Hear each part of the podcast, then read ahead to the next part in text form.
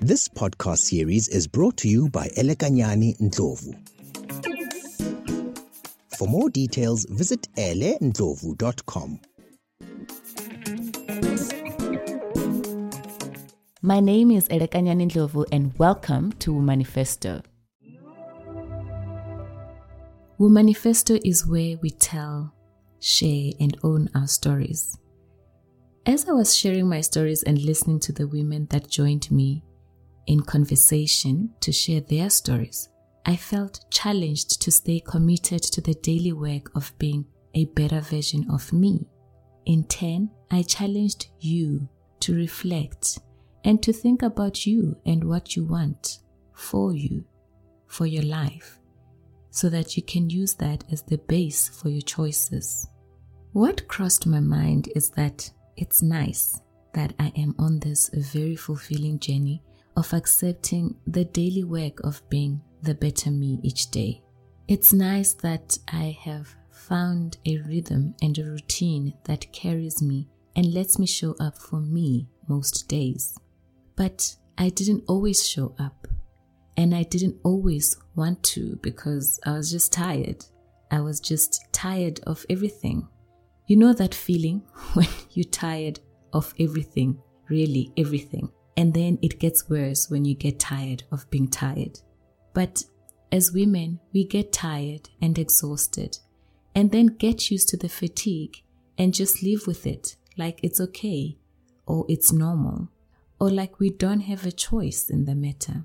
I remember when I still worked as a project engineer, I used to drive for about 400 kilometers a day to site and back, 3 times a week, and I would do this for months.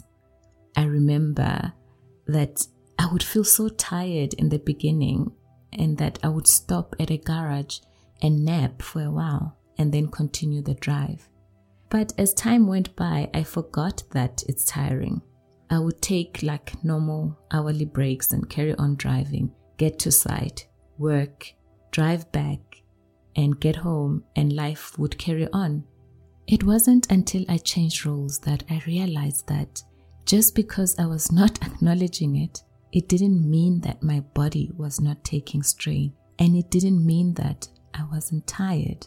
I was tired, and my whole back was knotted, and I had a constant tension on my shoulders and my neck, which I just didn't acknowledge or stopped acknowledging at some point.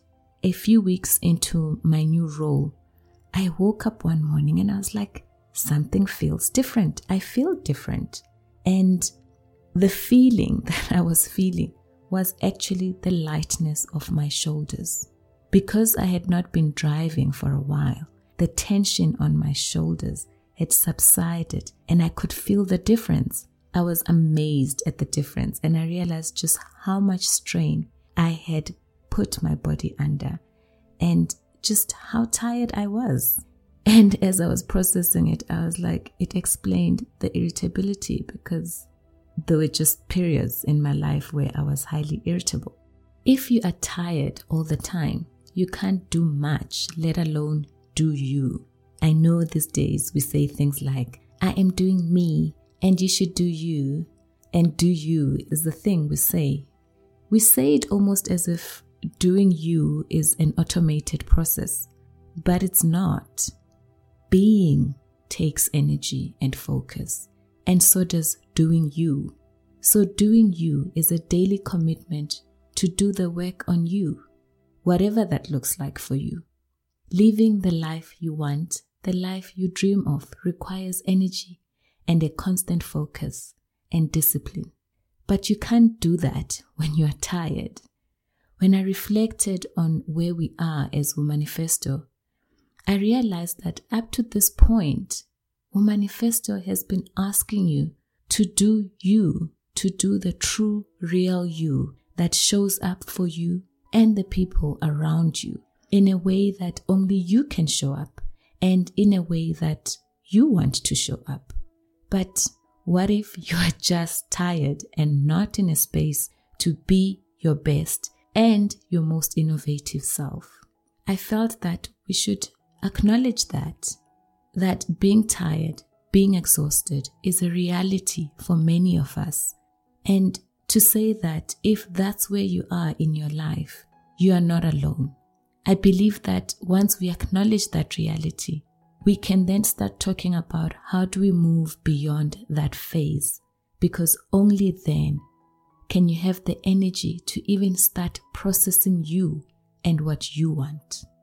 There are many things that drain us both physically and mentally, and these are the things that everyone experiences at some point. And this is above and beyond other societal barriers that leave us feeling tired and helpless. As women, we find ourselves carrying several loads, not simply by virtue of what we do, but because of who we are and the way our ideas, experiences, and labor are undervalued and overlooked, resulting in us pushing ourselves to unhealthy limits. We often do this without the necessary support or resources to sustain a healthy lifestyle professionally and personally. And this can leave us feeling exhausted, unmotivated, and even incapable.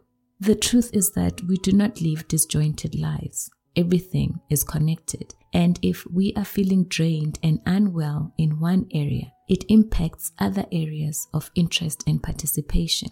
October is my birthday month, and a while back when I started thinking about taking better care of myself and taking care of my health and my well-being, I decided that I will use October to do the general things, the general checkup, the pap smear, and whatever else crosses my mind is something that I need to check on, and gift myself for my birthday the gift of wellness and the gift of taking care of myself. I'm not very good at celebrating birthdays. It's probably a function of growing up with 6 siblings and one working parent who didn't necessarily do an extremely high-paying job, and therefore birthdays were an expense that we just never really entertained. And I think from that perspective, celebration, it's nice, and I've grown to accept it, and I have friends who celebrate so well and so beautifully, and I'm really learning, and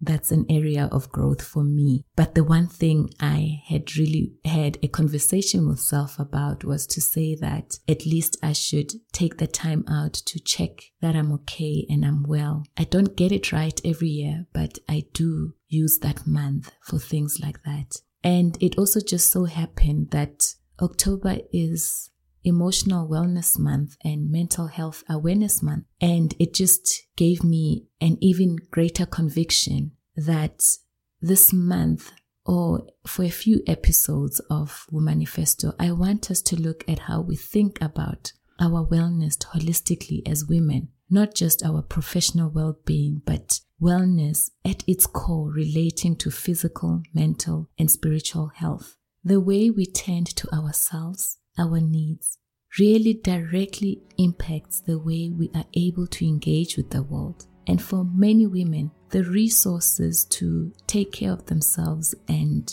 be well and look after their health are not accessible due to economic and mobility constraints. So I want us to really think about what it is we can do to be well, to not be tired, and to not be exhausted all the time. It's not okay to be exhausted all the time. You may be in one of 3 states. 1, you're probably strained and you are just not acknowledging it, or you stopped acknowledging it. You are so used to the exhaustion that it's a reality you cope with and you carry on superwomaning away. 2, you are tired and you know it, either physically or emotionally, but somehow the fatigue feeds your self-worth. So, to feel valued, you keep doing the things that take the life out of you. Or 3, you are tired of being tired, and you know it.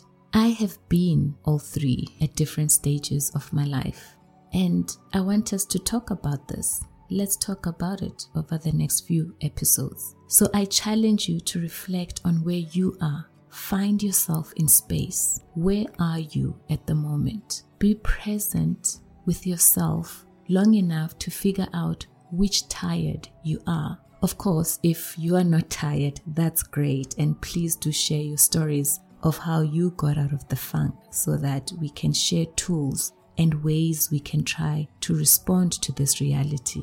I would also like you to reflect on the reality that for many women, resources to deal with their physical and emotional health are not accessible due to economic and mobility constraints. So if you have the accessibility, you have a bigger set of tools to work with and to change your reality.